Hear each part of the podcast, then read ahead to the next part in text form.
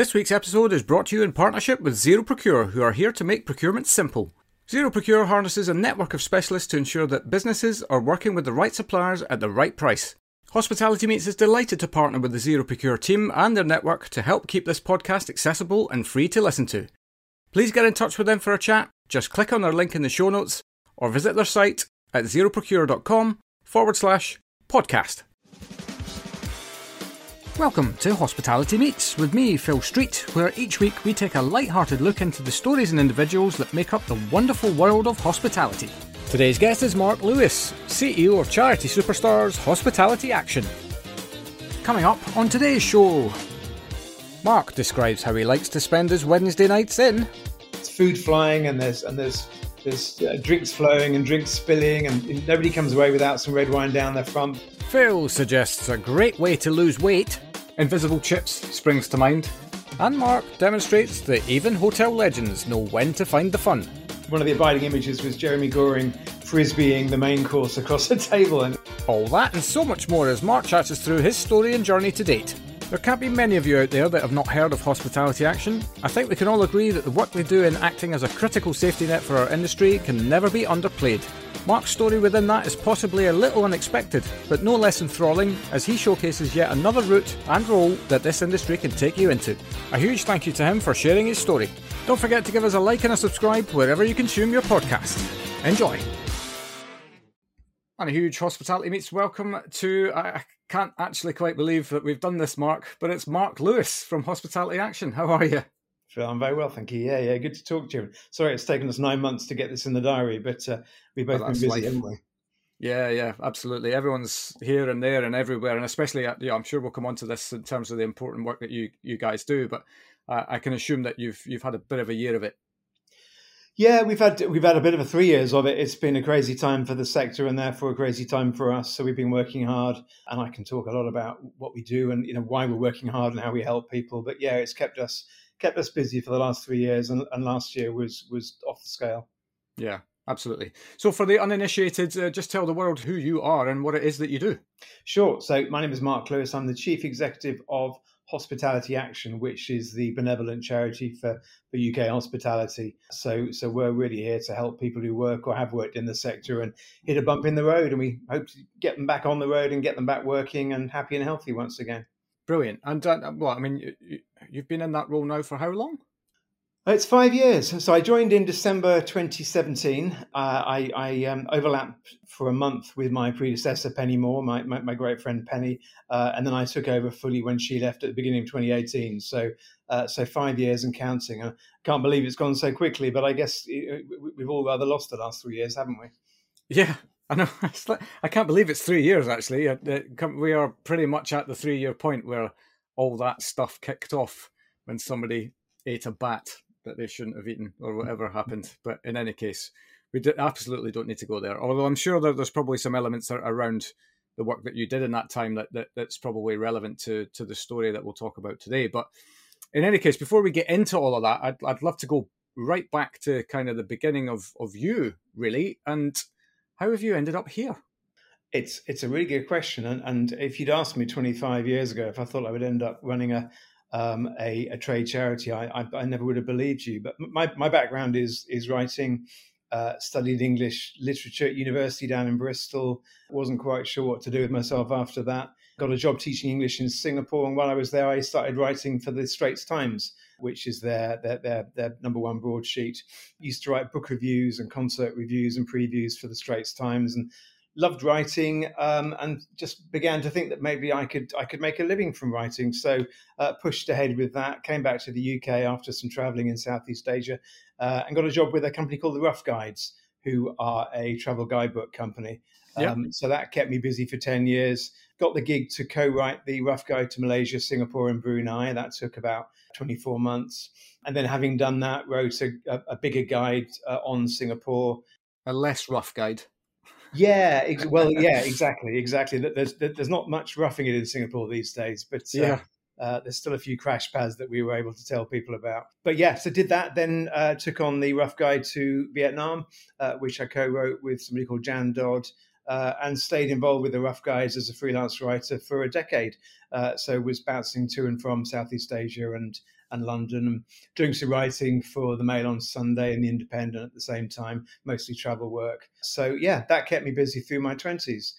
But uh, it was a, it was a strange uh, sort of rootless existence. Didn't earn much at all because the the understanding was that you were lucky to be traveling and uh, and earning right. a little bit at the same time. So a labour of love. Yeah, well, exactly that. Yeah, so I was earning a crust, but nothing much more than that. And all my friends were settling down and getting married and having children and taking on mortgages and all that adult stuff. So I came to the conclusion that um, I got to a crossroads. I was offered the chance to write The Rough Guide to Chile or The Rough Guide to Switzerland. Both would have been fabulous, but decided to settle down and, and stay back in the UK instead. So I got a job uh, as a, uh, a features editor on a magazine called Computer Weekly, another trade magazine that used to be in the same publishing stable as uh, the Caterer magazine, which which you'll know from the hospitality sector. So, yeah. sort of cut my teeth at, at, Computer Weekly. Never quite understood much about computers, but managed to uh, to blag my way through three or four years there, and then moved across to the Caterer magazine, probably in 2003, and then that's when my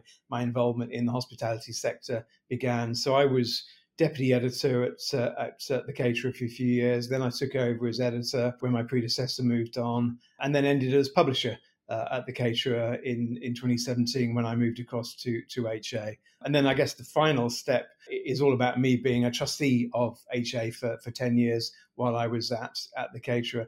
Uh, HA is 185 years old. The Caterer magazine is about 140 years old. Uh, so we've sort of grown up together, and there's always been a, a strong link between the two brands. So um, I, I was blessed to be a, a, trustee for 10 years while at the caterer. Um, and then, as I said, I got the chance to move across. So here I am today. Yeah. Wow. I mean, was the, the, the transition into the caterer kind of a happy accident, therefore, or because you happened to be under the same stable, or was it was it actually a meaningful? Uh, this is you, know, you, you maybe the travel element gave you a little bit of a bug for hospitality because you can't really do travel without a bit of hospitality, can you?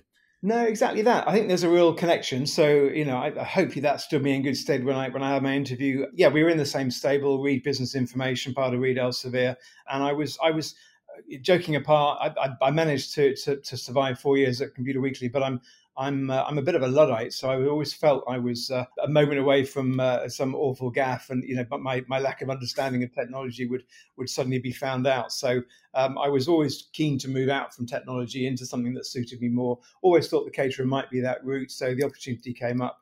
And as you say, there's a there's a connection, obvious connection between hospitality and travel, and and the work you do as a rough guide author is is is in large part about finding great places to stay at a price point, great places to eat, great places to drink and hang out. So I had a sort of sense of uh, what hospitality, what good hospitality looked like. Uh, so hopefully that stood me in good stead, and, and that, that allowed me to make that jump across. Yeah, no doubt. Maybe at the time you probably don't give yourself enough credit for the experience that that must have given you in order to then take on a role uh, at the caterer as an example. But I find it really interesting as well that you went from travel into computing, which are you know, from the outside looking in, are two completely different things. I mean, travel is quite a I don't really, even really know what's almost a hedonistic style of uh, uh, of writing, I suppose. And yeah, I mean, I was paid tuppence halfpenny, so it never felt very hedonistic. I was always yeah. sort of you know, working on a shoestring and uh, in the in the cheapest crash pad I could find, and uh, backpack on my back. But uh, the two big things I learned from working at the Rough Guides were first self sufficiency. You know, that, that, it really focuses the mind. If you're dropped in a, a, huge country and you have to cover the whole country, you need to get under its skin and understand how it ticks, not just where the good hotels and restaurants are, but what's it all about? What does it feel like to be in Malaysia or Vietnam? And so that was a big learning for me. I remember turning up in so so I covered. Uh, so I wrote a book on Malaysia, but there's there's Peninsular Malaysia, which runs from Singapore up to Thailand. But then there are two eastern Malaysian states, Sabah and Sarawak, at the top of Borneo. And Borneo is a sort of byword for you know a million miles away, jungle, forest, right, uh, yeah. scary, scary adventures. Uh, so I remember waking up one morning, my first morning in in Borneo, thinking, "Wow, I've got to cover a huge swathe of Borneo to write a book and become an expert." And that was that was quite that was quite a rude awakening when I when I woke up with uh, with jet lag on that first morning. But do you know what? You you get down the bus station, you crack on, and before you know it, you've, you've got under the skin of a place and you start traveling around and you ask people and you seek advice and speak to fellow travelers. And before you know it, you've got a, you've got a sense of what makes the place tick. So, so yeah. that was, that was a great learning. And uh, I've always borne that in mind that, uh, that that was an achievement, I think, if I look back. Um, and then, secondly, I think also travel is is just good for the soul. It's good for everybody. Especially at the the age you would have been at that time uh, as yeah, well. I, I, was in my early twenties, not long out of university, done a bit of teaching in Singapore. But yeah, I, I, think you know I'd recommend everybody to spend some time out of their comfort zone and to be in a minority. I think it's really good for the soul to people for people to know what it's like to be in a minority. I, I remember when I was first going to Vietnam, a lot of people I would come across in villages had never seen a white person, and and you know that was a fascinating dynamic. But yeah, yeah, for me that was that was a valuable life learning. Yeah, I couldn't agree with you more. Though I mean, I'd, I'd say it to anyone that, that cares to listen that when you're starting out in in your career, kind of any stage really, is go see the world, especially from a hospitality perspective. I think it can give you so many insights into ways and means of doing things, and uh, you know the cultural differences amongst individuals, but then how that relates to how you deliver hospitality and all of these things that are interlinked to together. I think when you have a kind of a, a greater knowledge of the world, I think it calms you down in terms it of does, yeah, it gives you, a great how you see things. Absolutely, yeah. and also it's it's so reassuring to go across the world and and, and find kindness, find human kindness. I, I had a, a, motorbike accident in the highlands of central Vietnam, and uh, and a chap took me under his wing and um, and just looked after me for a week. And he had he had nothing, he had no money, but he. Uh, he, he, I remember him saying to me, I was in hospital and uh, I'd had a, I dislocated my shoulder badly and I had a crack on my head and and he, he I'd been patched up, and he, he said he didn't have much English, but he said uh, because your father's not here, he said I will be your father in Vietnam, and it was a lovely it was a lovely moment in life, and uh, and I thought, wow, you know how how kind is somebody who's got nothing compared to us in the West to just say I'll take care of you now, and you know you'll be all right. So uh, I think it's lovely to, to travel half a world away and then see that sort of kindness. Yeah, and equally, I mean, your, your comment earlier on about Borneo and its reputation as being a you know a dangerous place may be justified in some places, but like most places, I, I think when you you travel and you go off the beaten track to things, you're reminded that the vast majority, and when I say vast majority, I'm probably talking about ninety five percent plus of people are warm, lovely, friendly human beings, and it's just that that tiny percentage that's left that that kind of steal the headlines and you know and paint a picture that's not necessarily a truthful one. Yeah, exactly. Amen to that. Yeah, completely. I think it's it, it's a it's a big old world, but it's it, it's getting smaller and smaller because travel is so easy and, and relatively cheap now. Uh, and so, yeah, you know, how lovely to travel the world and find that there's people like you that may be in a very remote place like Borneo or Vietnam, but yeah, they're just normal people like you. They they, they want they, they want a nice life. They want to, you know, have uh, security for their family, and they want to be good and kind when they can be. Totally. Yeah. Okay. So let's focus a little bit on cater- your time at the caterer, because obviously I, I, that's probably informed uh, how you've become more and more involved as you've gone on into in terms of the hospitality industry and now what you do. You started as deputy editor. What does it take to run the preeminent press of an industry? Well, I think very good luck to start with. I had a fantastic team. Uh, Amanda, my deputy editor, was brilliant and, and is brilliant and remains a, a, really dear friend. So there were great people around me. Janet Harmer, who knew everything there is to know about hotels. So it was a fantastic team. And I think I think what the caterer has achieved over the years, it's almost become a it's a supplier to the industry. It, it, supplies, it provides a service to the industry in terms of information and, and, best practice. But it's really got connected with the industry over the decades. So we were very blessed, I think. And so, you know, people would come to us and they would tell their story through us, and we had a brilliant team. So that was all in place. Uh, so yeah, I think I was very lucky. It was just about continuing the uh, the job that people had done before me.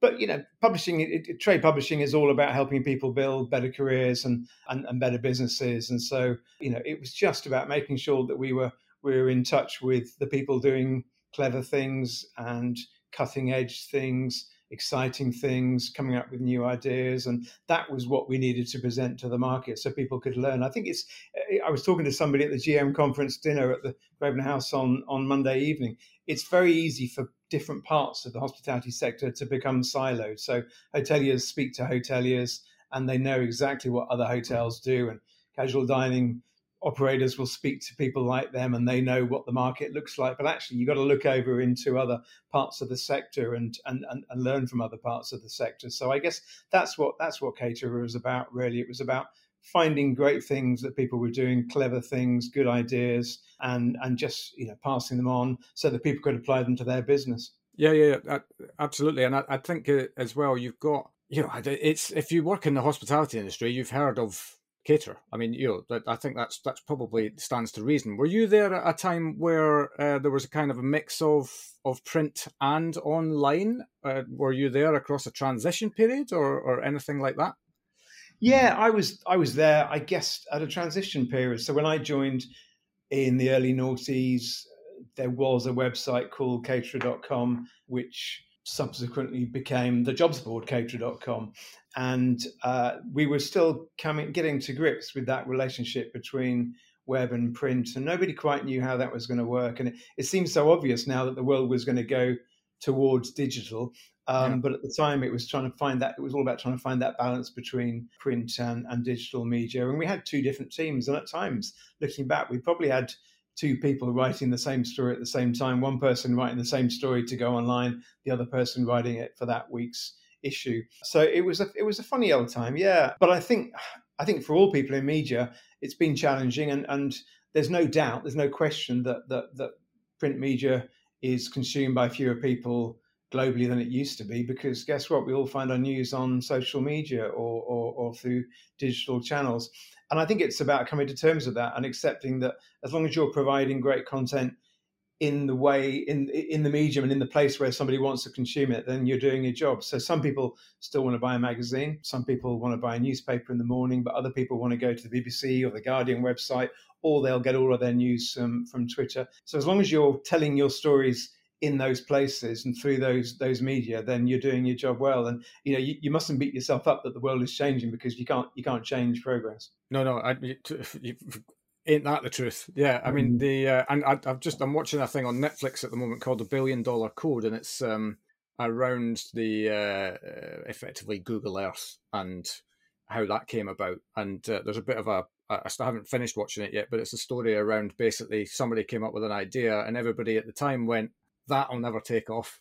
And much the same, I suppose, with uh, with the transition over into the the internet world uh, at the time, is that uh, you know there was a, a, group of people that went, "This is going to change the world," and a, and a vast majority of people at the time went, "Well, that'll never happen because it's changed, right?" And people tend to, if you're you're kind of rigidly looking at how you'd go about your business, anything that comes into that space can be can feel like a little bit of a well, that's overwhelming. So that will never take off, and it's almost like a, an excuse to kick it down the road. Yeah, exactly. I think largely people don't like change, do they? So they will they will push against it um, rather than accept it willingly. And I think that was that was you know, that that was a, an absolutely seismic change the uh, the growth of digital media to, to the media world. But listen, I mean, the Caterer does a brilliant job now under James Stagg and and you know other other other magazines and websites or media brands do a brilliant job of, of presenting their information across media. And uh, you know it's all about the brand rather than about a website or a social media profile or, or a print product. It's about a brand that you trust. And you know i was very proud to work at the caterer because i think it built trust over many decades. And, and it was helped by the fact that very, very clever people 40 years ago had ideas like the Cateys and the Acorn Awards and the Hotelier of the Year Award. And so I think, again, those sorts of programs really embedded it in within the uh, within the sector it serves. Yeah. Glad you brought up the Cateys. Features in your uh, your very kindly the form that you you filled out. Um, uh, I, I always ask a question of everyone, and kind of as we've sort of got there, what's one of the funniest things that's ever happened to you? And you, you very kindly mentioned uh, something to do with microphone issues at the Catey's. So uh, there's a story here. Please go. uh, you know, I had, a, I had a terribly embarrassing year once, probably about my maybe my third Catey, uh, and it's quite it's quite um, it's quite daunting. The first time you do the Catey Awards or anything like them, you know, you've got 1,200 people in the great room at the Grosvenor House, and yeah, yeah. my first year, you, you feel very aware that you're people are seeing you for the first time. They don't know you from Adam. You suddenly rocked up, and people turn up at the Cateys, and there'll be hundreds of people they know and like there. So it's a great chance to catch up. And then there's some chap on stage you'd never heard of who's uh, telling you he's running the caterer now. So it was always a very daunting event to do at, at the outset. But you know, I, I came to, to love doing it and uh, always enjoyed it. But I remember about three years in, somebody in their great wisdom decided that rather than have the stage at the side of the great room, as is normally the way, we would have a circular stage in the centre. And uh, so I was I was dispatched from the from the wings with a little sort of Madonna mic hang, hung off my ear and uh, curving round to my mouth. You got to go wandering. Yeah, exactly. So I, I, I was sent off into this this circular stage. So I was surrounded by 1,200 people, uh, talking to them in the round. Uh, started to give my introduction, my welcome to the Cateys and then realized that my my microphone was faulty. So the uh, I don't know if you remember Norman Collier, the uh, yeah, the, yeah. Uh, the Northern stand-up comic, who uh, his, his his gag was that he would speak through a microphone that seemed to be cutting out every other syllable. Um, yeah. So, so I basically did a Norman Collier. So I was spinning like a like a ballerina on a, on a music box in the middle of the great room with twelve hundred people's faces spinning past me as I turned with a microphone that wasn't working. So that was that was a that was a bit of a painful moment. And I, at first, I wasn't quite sure what was going on. I, I, thought the microphone wasn't working, but I couldn't be sure. But then I became aware that people were were smiling and then laughing, and that, and that told me that something wasn't quite right. So uh, uh, it was yeah, it was rather painful. And then. Uh, called David Collins, I think was his name, who used to be the toast. It was the toastmaster who used to uh, uh, run the Cateys for us. He came up and uh, reached out and said, "So I think you'll be needing this," and gave me a handheld mic, and then everything was okay. But I, I still see people to this day. He'll come up and and uh, and and laugh and say, "Do you know what? That was that was hilarious when you had the microphone uh, problem at the Cateys." So uh, yeah, there we go. That was my yeah. my most embarrassing moment, shared with twelve hundred of the great and the good of the sector. Yeah, and and at the time you probably had this sort of welling up inside of my God, right? You know, this is exactly all you need. You've got sponsors there, no doubt, and all of that sort of stuff. And it's, you know, the, the pressure is there to pull off a, a legendary event. But as you quite rightly said there, the great thing about when stuff like that happens is, is that when you look back on it, you can often look back with a smile. But more importantly, I think, is that the, the people who were there look back on it with a smile, you know, and, and remember it fondly they probably enjoyed it far more than any other of my introductory speeches. to go through the motions of saying all the right things, and, and, rightly so. But it's you know it's it's it's not joke a minute, so they probably enjoyed it more than they did any other Catey introductory speech. Brilliant. Well, I mean, uh, I, I mean, Catey's is is a major part of the of what the caterer stands for is all about you know shining a light on the the good stuff that happens across a, any given year in in the industry that was something that you that was already in play when you took took over the reins, and you you just kind of carried it on. Yeah, yeah, that had been going for for many years before I joined. It was probably oh gosh, maybe 15 years old before I, I, I, turned up. I think in 2012, from memory, we hosted the Silver Cateys, which was the 25th Cateys, uh, and that, that was an amazing year. I, I, I really enjoyed that event. I remember um, my dear friend uh, Arnold Fuel, who passed away a few years ago, won the special award from memory, and I'm sure that was the year that we we gave a silver Catey to. Yes, it was. We, we had a silver Catey uh, for the winner of winners, and it was it was uh, a public vote uh, for the the Catey's winners from the first 25 years who sh- who sort of shone stood out more than than any right. others. Yeah. Uh, that was won by Michel and Albert Roux, who came on stage together and oh, accepted oh, the award. Enough. So that was that was a special moment. Yeah. And, and, then it turned out that, as you would expect, they were involved in HA. They were both patrons of, of, of, Hospitality Action, and we were really proud to have them. And obviously, we lost them both in the last few years, which was yeah. uh, terribly sad.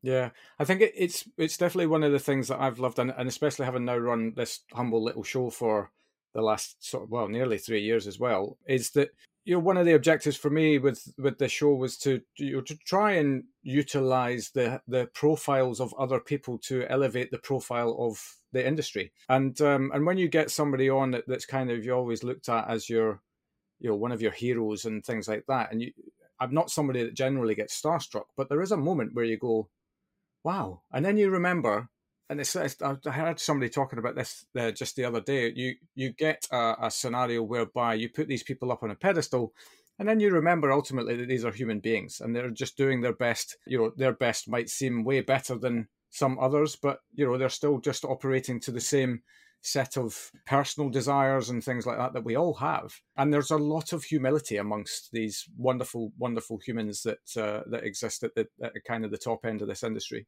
Yeah, you're absolutely right. I mean, I've, I've been blown away ever since I joined uh, the caterer back in 2003 or four, whenever it was, uh, at the yeah the the humanity and the humility of so many people around the sector and the willingness to give back. You know, we we all know that it, it's it's often spoken of that the sector is a it, it's sometimes painted as the last resort by by careers influencers. But I think once you're in, that's you know that that that certainly isn't the case. It, it's a it's a wonderful sector. It's a sector where you can you can build dazzling careers. You can you can have wonderful times and and, and have a really fulfilling life. But I think uh, there's so much there's so much will to give back by people in the sector, and, and I'm always blown away by that. I remember you talk about being starstruck. I remember very soon after I joined the caterer, I went to an event at Westminster Kingsway College, and I met Brian Turner. And I, I, I, I'd, when I used to write rough guides, I'd be away for six months in Asia and then back for six months, and I would sit at home with the telly on in the background uh, for a bit of company while I while I wrote my notes up. And I remember, you know, in the afternoon you'd have all the chefing programs, can't cook, won't cook, yeah, uh, that sort of thing that would come on. And I knew Brian off the telly, and then I met him, and and I thought how exciting and what a wonderful man he was. But but then I learned over the years that Brian Turner, you know, like many other people in, in hospitality, is focused enormously upon the sector that he loves and upon bringing people through and helping guide people through careers. Uh, you know, an absolutely wonderful man. I, have I've always said I, I, think there must be three or four or five Brian Turners out there because he's he's been ubiquitous for as long as I've been around the sector and always turning up at events and supporting events and initiatives and helping with apprenticeships and future chef competitions and so on. And a wonderful man, and, and there's lots of people like him who give back. And I, I, think that's one of the things I love about the sector is people's willingness to give back and throw themselves into supporting other people around it. Yeah, totally. It's what you said earlier on, actually, around uh, you know kind of what caterer stood for in terms of almost bringing the industry together, the, the various different subsectors that exist within the sector, is that you know we can all learn from each other and we can all help each other become better and we can all shine a line on each other uh, shine a light on each other and you know uh, we can all basically just do positive things for each other. And uh, i've never seen an industry like it. I've been lucky or unlucky depending on which way you look at it to work for a recruitment company outside of hospitality. And and uh, god i hated every second of it because this this industry is just so alive and always, you know, there's always challenges to to face where we have more than our fair share at the moment, but everybody's willing to, you know, to take them on. You know, it's like it's like we don't run away from the challenges. We we we not, don't necessarily run towards them, but we'll definitely embrace them because that's actually how we learn and grow as humans. Yeah, do you know what? You're right. It's such a resilient sector, and and, and, and people help each other. Of course, there's healthy competition. You know that, that that's that's how the country works. That's how business works. Everybody has to uh, uh, turn a profit and do their best, but people look out for one another. I remember um, speaking to Amanda Hyndman when uh, when they had the fire at the Mandarin Oriental a few years ago. Yeah. Uh, saying, you know, other hotels got in touch to say, how can we help? Because you must have guests who've been vacated and can, evacuated. Can we get you know, there, there, were guests I think stood in Hyde Park, and another hotel said, "Can we get bottles of water over to them while they're while they're there and disconcerted?" You know, there's so many examples of, of people looking out for one another, uh, yeah. which which always fills my heart rather. Yeah, absolutely. The word I, uh, I've heard used is co-opetition. Oh, I like that. Yeah, oh, yeah. I'm going to use that. Yeah, yeah. That well, I nicked it from somebody else as well. So, right, yeah, totally. Um, no, great. Well, uh, let's talk about um, hospitality action because, uh, well, you you have been at the helm now for a while. Uh, you've certainly, I, I, can imagine, you've had your own challenges in that time because of, uh, well, certain things that have happened in the world, as we've already discussed. But yeah, talk talk to us about your journey with hospitality action from kind of when you took over till now. What's what's happened? Yeah, yeah. so I, I, you know, I'll start by saying hospitality action is is a a charity I'm so proud of, um, and and I'm on a mission. I've been on a mission since day one to tell more people around the sector what it is and what it does. And uh, and I've said this many times, and my team tires of me saying it. But Sally Beck at the Royal Lancaster Hotel uh, was was somebody I, I, knew well from my caterer days. But um, I went to have a coffee with her. I think in February of 2018, when I'd just taken this job on, I, and I said, "What what, what does HA mean to you?" And and you know, how would you describe it? And she said, "I think she said, when you when you know what HA is and and what it does, you fall in love with it. And, and that's been my sort of guiding thought ever since. It was it was a brilliantly put way of describing what our challenge is. We've got no agenda. We're not politicized. We're not lobbyists. Uh, we all would do, all, we're just here to help people who hit a bump in the road, whether that's physical or mental ill health, uh, whether it's a financial problem or a familial problem, uh, relationship problem.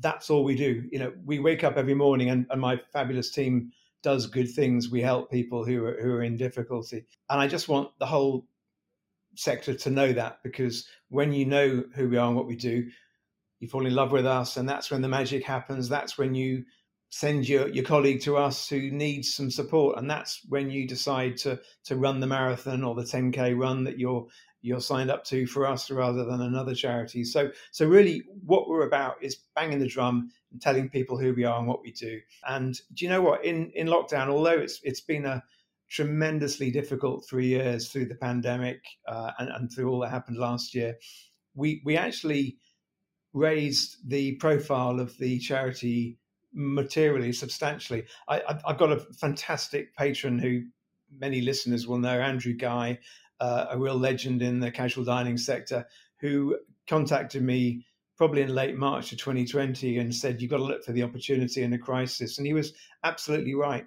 Uh, so, so you know, we, we've done our very best to raise as much money in order to disperse as many grants as possible to, to people who struggle as a result of the pandemic and, and what's happened subsequently. But also we took the opportunity to shout about what we do and to, to tub thump and to, to raise our profile. And, and, and that's happened. So many more people now know who we are and what we do. And, and that's been a great benefit to us. Yeah, and congratulations for getting the word tub thumping. I uh, I think you might be the first person to have ever done that on this show. So um, you don't get a prize or anything, but um, but well done in any case pat on the back. Um, no, I mean that's great. I mean, I, I think it would have been. I think for everyone in, in that time, it was such an unknown period as to what happens next. But uh, you know, to see the opportunity and and and be able to, I, suppose, still keep it at the front and center of people's minds uh, at a time when they had a lot on their plate, I think must have taken some some real gumption and real kind of. I suppose that then it's about having a team that are fully engaged with your cause, right, as well, and and and getting them to I don't know do do whatever it is that they do. Yeah, the team were fabulous. We we we seconded uh, a lot of the fundraising team to grant giving because we weren't we weren't running suddenly we weren't running fundraising events. So yeah, they they were absolute stars. They stepped up to the breach and you know it's important that when you're when you're a grant giving organization that you have checks and measures uh, and that there's due diligence shown to making sure you get the money to the right people the people who need it most and people who fit uh, your, your your parameters. But in those early weeks uh, after the first, during the first lockdown we had a light touch application form for people just to get hold of a 250 pound grant just to keep them going while they were starting to make sense of of what happened next. You know that there were a lot of people who were very lucky to uh, very relieved to see the, the, the furlough scheme kick in, and that helped the, the the sector tremendously. But there were a lot of people who who who, who fell between the uh, the gaps in that scheme. You know, people who were perhaps on zero hours contracts or people who were between jobs and didn't have an employer to put them on furlough in the first place. So we were getting as many grants out as we could to, to those people and, and and the team just stepped up brilliantly. So yeah, I was I was so proud of what they did. It was interesting though, we we what we discerned early on in, in the first lockdown was that people felt very disconcerted by being untethered from their working environment. We know that people yeah. who work in hospitality throw themselves into their into their jobs. And you know, Tom Kerridge, who's a, a patron of ours and a, a, fabulous supporter, he talks about his his band of pirates. There's this sense of togetherness and camaraderie amongst people who work in hospitality outlets, and then suddenly that was gone. People were at home and uh, they they lost all of that human contact. So I think people felt felt very yeah, very untethered from the sector they love. So, so what we tried to do, as well as getting financial grants out, was just to give people that reassurance that actually there are people out there who are able to help hospitality workers Um, so we, we, we made a big noise on social media about the fact that we were doing our very best, and we, we did a, a fundraising challenge, a virtual challenge in I think June of 2020, and it made money for us. And we asked people to to run, walk, cycle, jog, swim, and then donate their miles to a virtual challenge that we set up online, but also raise sponsorship money. Uh, and people were pleased to get involved. I think partly because it, it gave them a sense of being part of something again. Yeah although they were doing it at one remove, they were remote, but they were involved in a, hospitality initiative again. So, so throughout the pandemic, we, we were trying to give people that sense of togetherness, and uh, and I think that was quite important. Yeah, I, I think you've you've probably, well, definitely reaped the benefit of of that. I mean, I now see pockets of of individuals here and there who are doing something to support you guys in terms of w- whether it's raising money or just giving up time being ambassadors whatever it feels like that. Uh, you can correct me if I'm wrong, but certainly from the outside looking in, it's it feels like that's gone up a notch in the last couple of years. It has hugely. You're absolutely right, and, and and that's what we're trying to major on in future. We we will continue to run the events and the and the uh, the uh, outdoor challenges that we've always run. But what we're trying to do, frankly, is is politely ask the the sector to, to do some of the heavy lifting for us. We we we can't keep on as we grow and as we uh, have ambitions to to spend more money on grant giving and help more people in difficulty, we can't do it ourselves. So we do need the sector to support us. So yeah, we talk about third party fundraising and trying to grow that, and by that we mean getting operators to make us the charity of the year or or put a pound on the bill or put 50p on a pizza or a cocktail and find their own ways of, of making money for us and uh, and, that, and that's definitely happening which is which is fabulous because that's the way we'll scale up Invisible chips springs to mind.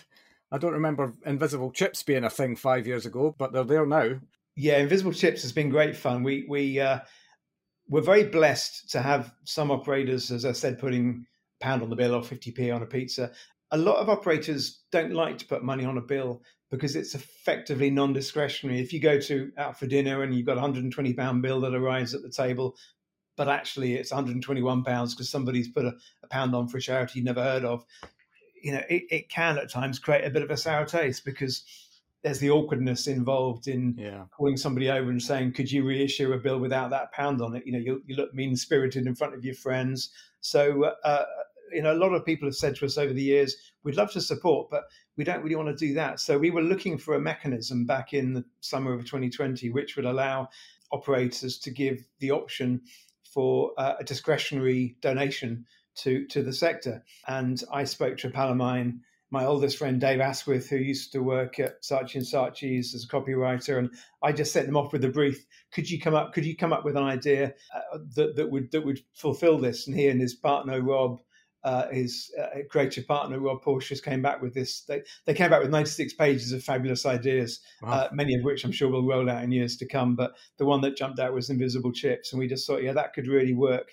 Uh, there's so there's so many ways into it. You know, it's about spending money on people's people who to help people whose livelihoods is disappearing. It's zero percent fat, hundred percent charity. That there's there's lots of elements to it. it. It's it's fun. It creates a conversation at table. Uh, so, so we jumped on the idea. Heston Blumenthal, uh, we're proud to have Heston as a as a patron of um, of HHA. So we um, we managed to persuade Heston to do a film of himself cooking his his famous triple cooked invisible chips. Um, and, that was uh, probably about an hour and a half long, was it? Yeah, yeah it was fantastic. He, he was such a star. He, he played an absolute blinder. Yeah. Uh, we did the same with Tom Kerridge. Uh, we had a video of Fred Sirieix tasting our invisible chips and saying they were much better than Gordon's. So we had some fun with it. Um, but there was a really important message behind it that people's lives uh, livelihoods were disappearing, and, and, this was a way that people could could could support them. And I think what we saw in lockdown, I think we all realised uh, as as punters, uh, as well as people around the sector, that our lives are, are so much richer for having hospitality in them. Uh, and when suddenly that carpet was whipped from under us, and we couldn't have a pint at our local, and we couldn't have a swim at the local hotel pool and we couldn't go to our favorite bistro, it suddenly made us realize that our lives were poorer for, for not being able to do so. So I think there's been a an increased will amongst the general public to support hospitality, and Invisible Chips is a way of allowing them to do that. Yeah, I, I, absolute genius uh, idea, um, and then to get those people on board as well to do the the videos, I think, is is takes the genius to a different level uh, as well. I mean, that and that comes back to you know utilizing the profiles of people who one really give a monkeys about hospitality as a whole, but to you know have have raised their own profile to this point. You know, they've got they've they're there on merit. You know, all of the people you've mentioned in there have worked their backsides off to get to where they are now. It's great to see that they still have this desire to to want to give back. Yeah, no, we're so lucky. Jason Atherton, uh, Angela Hartnett's been fabulous. Tom Heston, uh, so many people stepped up to the mark to support us. And, and, it's what we said a few minutes ago that people do give back. It's a sector where people don't just clock off at half past five and head home and yeah. not think about where they work and the, the sector within which they operate until the next morning. People throw themselves into hospitality. And, you know, we, we've seen that a million times with people supporting us in all sorts of different ways. Fantastic. Well, I mean, it, what's what's coming up? What what's uh, what's on the cards for for hospitality action going forward? Well, yeah, it's a good question. I mean, you know, the the simple answer is we want to keep on earning money so that we can disperse money. We we, we you know, I, have not talked about what we do, I guess, very much, and where we're really here not just to help people who, uh, as we've seen a lot in the last three years, are are struggling because of the pandemic and, and the economic downturn and the, and the cost of living crisis and the war in Ukraine. We, have been here for 185 years, helping people who have life changing uh, medical diagnoses. Uh, diagnoses. Uh, we're, we're, here to help people who, who have relationship breakdown and have domestic abuse. Uh, flashpoints that they need help getting away from. You know, th- th- there's so many issues that can can affect us all as human beings, and and we're here to help people with those. Uh, and, you know, so so what's next is doing more of the same. But my ambition is to grow the charity to to make sure that more people know that we're here, uh, so that they know they can come to us uh, when they hit that bump in the road. Uh, so, so that's the plan, and we'll do that with with fundraising and promotion and marketing. What we do, uh, just shouting as loudly as we can about about our work. I, well, I, am very happy to play any part that I can in, in helping you you do that. We have a, a small but perfectly formed following, so yeah, we're very happy to to keep doing little bits here and there wherever wherever we can yeah. for sure. Thank you, thank you. Yeah, no worries at all. And I suppose that the that's half the battle, I guess, with running a, a charity in in the space that you do, is educating people that you your perception of why you might need hospitality action could be far removed from actually all of the different things that you that you actually look after. I think probably a lot of people's first perception would be financial support. That's probably the, the the first thing that comes to people's minds. But everything you've highlighted there, you know, it's basically it sounds like if you're experiencing plight in some way, please just come and talk to us. Yeah, hundred percent. Yeah, you know, if if you needed support with bereavement, if you needed support with relationship breakdown, if you needed support with with a financial aspect, uh, you know, we we've traditionally helped many people through dependency issues around gambling or, or, or, alcohol or substance abuse. So you know, whatever your problem is, we're here to help, and we'll we'll, we'll try our utmost. I, I think one thing that's changed in the last few years is, I think HA feels a lot closer to people's lives than perhaps it did. I think I think now, and this is in large part due to the pandemic and the work we did people know people who know people who have been helped by hospitality action. And whereas traditionally, I think there, there, there might have been a misconception that we were a charity for elderly folk who had long retired from the sector. You know, we, we, we weren't for people like you. Um, we were for people half a world away who didn't do what we do. But now I think, you know, people increasingly say to me, actually, you help somebody who I know in the sector uh, in lockdown with a, with a grant or with some counselling advice. And uh, you know, it's that whole six degrees of separation thing. I think we're now closer to people than we used to be, and, and I think uh, people can relate to us more than they used to. We, have we've, we've got a lovely guy called Mitchell Collier, who's a, a an ambassador for us. Who did he was kind enough to. Uh, work with us on a video telling his story. He used to work at the Manoir Quat'Saisons a few years ago and had a torrid time over a few weeks where he was passed over for a, a promotion. Uh, relationship broke down, and then he discovered he had uh, cancer. So he took a real blow to his his confidence. And uh, we obviously couldn't help with the cancer. So he was at the John Radcliffe in Oxford for that. But we could help with some counselling to build his confidence back up again. And Mitch always says, you know, I was a, a young man building a career in a luxury hotel, the Manoir Quatre Saisons.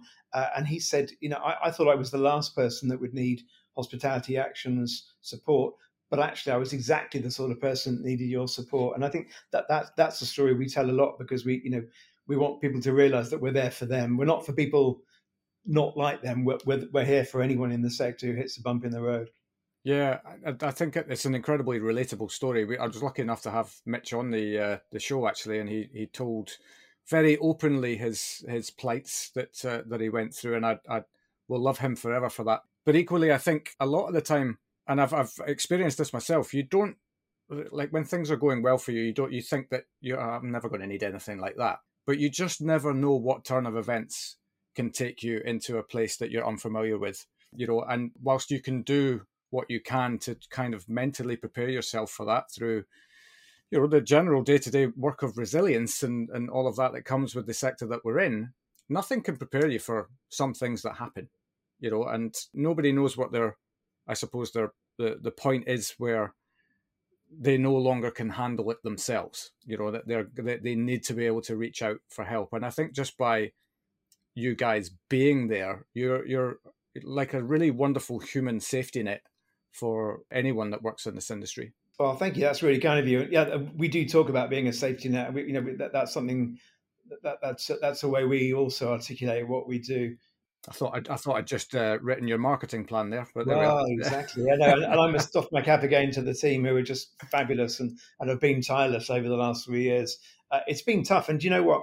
It's it's tough for the case managers who are the people who receive the calls from from people needing support. That's a tough job to hear yeah. bad news stories morning, noon, and night, and I have to deal with distressed people. And distressed people can sometimes become angry and you know frustrated if they're not getting what they need immediately. So it's been a very tough job. We had we had a call once uh, a few months ago come into a case manager from somebody who said, um, "I've just put an application form in for financial support, and if if I don't get money in my account by the end of the day." I'm going to throw myself off uh, the nearest multi-story car Jeez, park. Right. That's that's a big weight to carry uh, for somebody who works at a charity and you know turns up every morning to do good. So it's a tough job.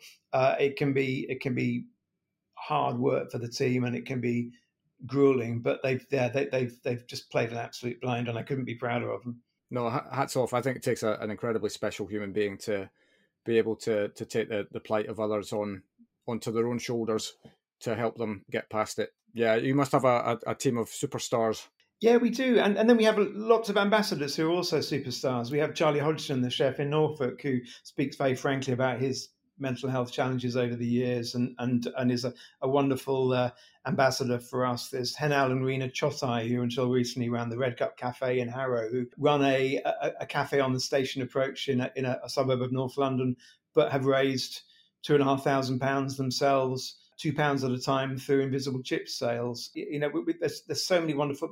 Gosh, I'm gonna you know so many people who I'm not going to mention, but we're very blessed to have a fabulous team, but also a fabulous group of supporters and a growing band of ambassadors who who love what we do and want to tell more people in their region what we do. Yeah, absolutely. I've I've got a, a chat coming up with a couple of your, uh, well, I'm going to say quite frankly, crazy souls that are, uh, are going to take on the Atlantic Rowing Challenge. Yeah, Chris and Robbie at the Genuine Dining Company, that they're, yeah. they're, unbelievable. Yeah, I mean, again, hats off. They're braver men than I am. That they're going to. I think it's going to take them, if they're lucky, 32 days, but it could be up to 50 odd uh, to cross the Atlantic in a in a in a, um, a rowing boat for two. They're hoping to raise 250k for us, which is off the scale. I mean, that's a huge amount of money for us and they're working hard. I know they started last year, beginning the training. I think they go in early December. So, you know, what a gift to give us to give so much of their time and their energy uh, and put themselves so far outside their comfort zone to raise money for, for people like them and their employees. Totally. And I think as well from, from my own, just from a really selfish perspective, I think anyone who wants to take on a challenge like that, I'm kind of almost a little bit obsessed by the mentality of what that takes. So I think it's yeah, I'm looking forward to the conversation with them. I think that's going to happen in the next couple of weeks. So we'll do a, a before. I'm not sure we'll do a during, but we'll do an after uh, as well um, yeah, and see yeah. how they go. But I think that's the joy of you know when you've when you're a, charity such as you guys, you've obviously touched the lives of a lot of people, and and whatever form that looks like is that that then you get people who step up and you know want to play their part in making sure sure you guys can you know more than just exist, but really really thrive and make a massive massive difference. Yeah, there, there, there, are so many joys. I feel so blessed to, to, to have this job. It, it's I, feel like the luckiest guy alive. There's the joy of seeing people give of themselves when they don't need to, like Chris and Robbie deciding to to, to row the Atlantic. What a thing! What a gift to give. Um, but also, do you know, the other joy we see is is the thank you notes, and and, and I always say that's what kept us going through the last three years. So uh, our colleague uh, Ife, who works on the on the services team, once in a while will send out um, the latest batch of thank you notes we've had from from beneficiaries, people who've received support from us, and and you know that that's been a joy, which which has really kept us going through through difficult, uh, uh, busy periods. And it, it was it was tough early on in in the first lockdown. You know, you and I are lucky that two hundred fifty pounds is a lovely amount of money to have in your in your in your pocket or in the in the bank, but it shouldn't be a transformative amount, a life changing amount. But you know, we were giving a two hundred fifty pound grants to people, and, and, and they were reaching out saying, oh "God, we had we'd have calls from people saying." I received the ping on my phone from the bank to say your money had landed, and I, I fell to my knees and broke down in tears in the supermarket because I knew that meant yeah. I could feed my kids for another few weeks while I tried to make sense of the world. And uh, you know those sorts of thank you notes were, were an utter joy and and they we just had thousands of notes like that from people saying thank you and uh, it was it was really humbling yeah that's that's that's just just brilliant i um, i salute the work you do and i i, I yeah I, as I say, I'm very, very happy to play my part in any way, which way that that might look. I, I, I got you. involved in the Walk for Wellbeing this year, the first time I've ever done that, which was, uh, which was a lot of fun. It was just a lot of fun a little bit of a challenge, but a, a, a very fun challenge. Yeah, we, we, have got our virtual challenge in the early summer, and then we do the Walk for Wellness with um, the fabulous Craig Prentice and Sean Wheeler. Um, that was a gift of theirs to us.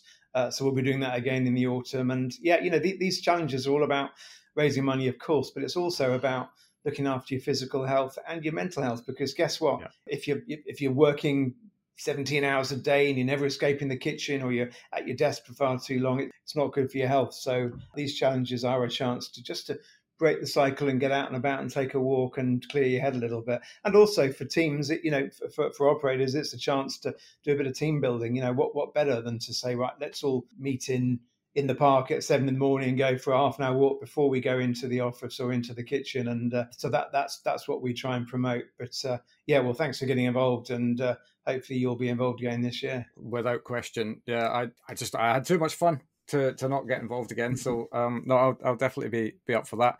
The last thing I really wanted to talk to you about because this was a new experience for me in the last twelve months was back to the floor. It feels like it's a, a monumental undertaking to put something like that together. Definitely worth it from what I can see in terms of the money that you raise, etc., uh, etc. Et but I think more than that is just I can't remember going to a, a hospitality event and just having the biggest grin on my face from the start to, to finish. I mean, looking around the room as to who was serving tables was just like a who's who of the the industry, and it was just just a joy to watch. Yeah, it's a brilliant event. So the idea came from Danny Pecorelli and Philip Newman Hall, who were at uh, at a caterer event years ago, uh, Hotel of the Year lunch, and they were on the same table and they got chatting about what they could do for hospitality action. I was at the caterer then, not at HA, but they had this idea: why don't we get eminent hotel hoteliers to go back to the floor and wait at table? And the idea is that that you get you know legends like Harry Murray to serve at table, and you challenge them by creating a bit of a silver service challenge for them. So you know they might have to serve petit pois silver service, or they might have to use a spuma gun. So uh, you know we try and make it as tricky as possible. Uh, get some sommeliers involved as well, and give them magnums to to to, to try and manoeuvre around the room.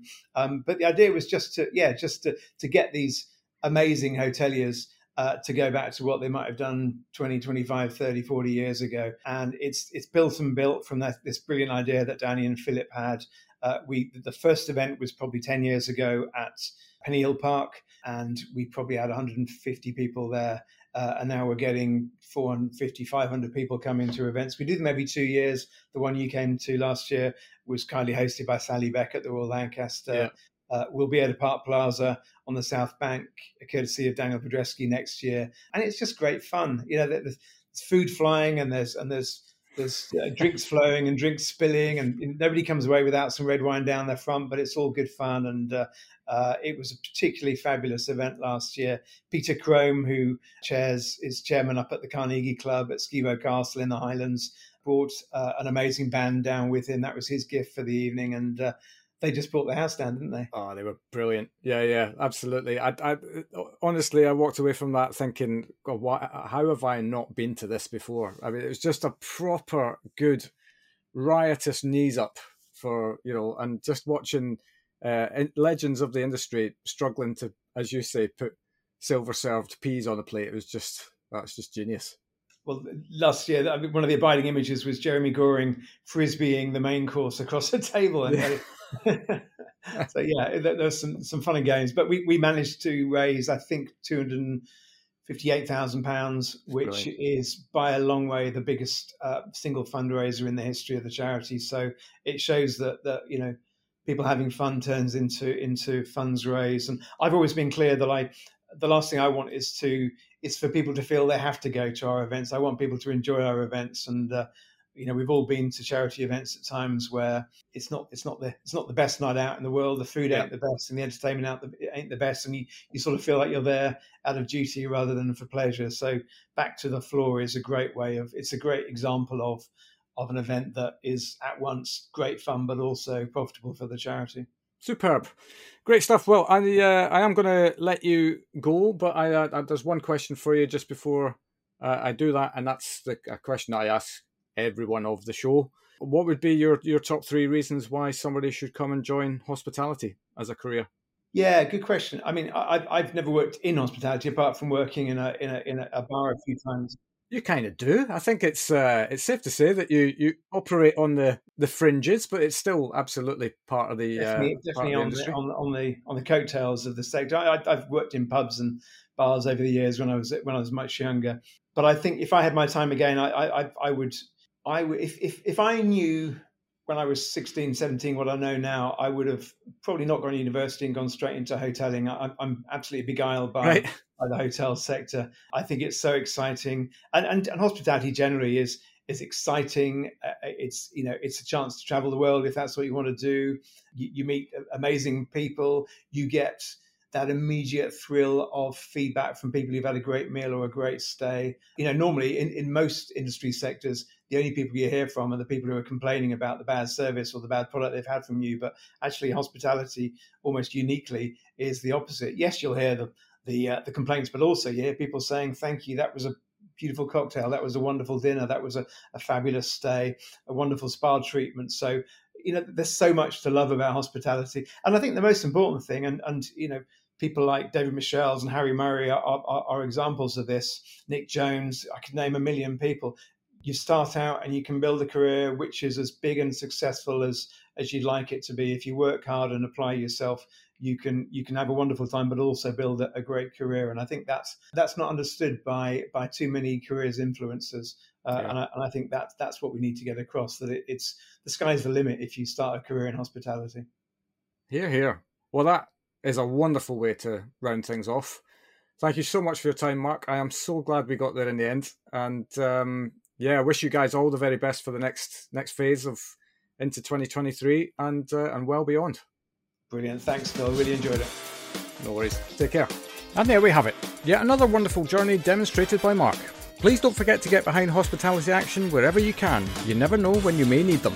Tune back in on Friday as I've got a cheeky bonus for you, carrying on the hospitality action theme. But until then, thanks so much for listening and don't forget to give us a share.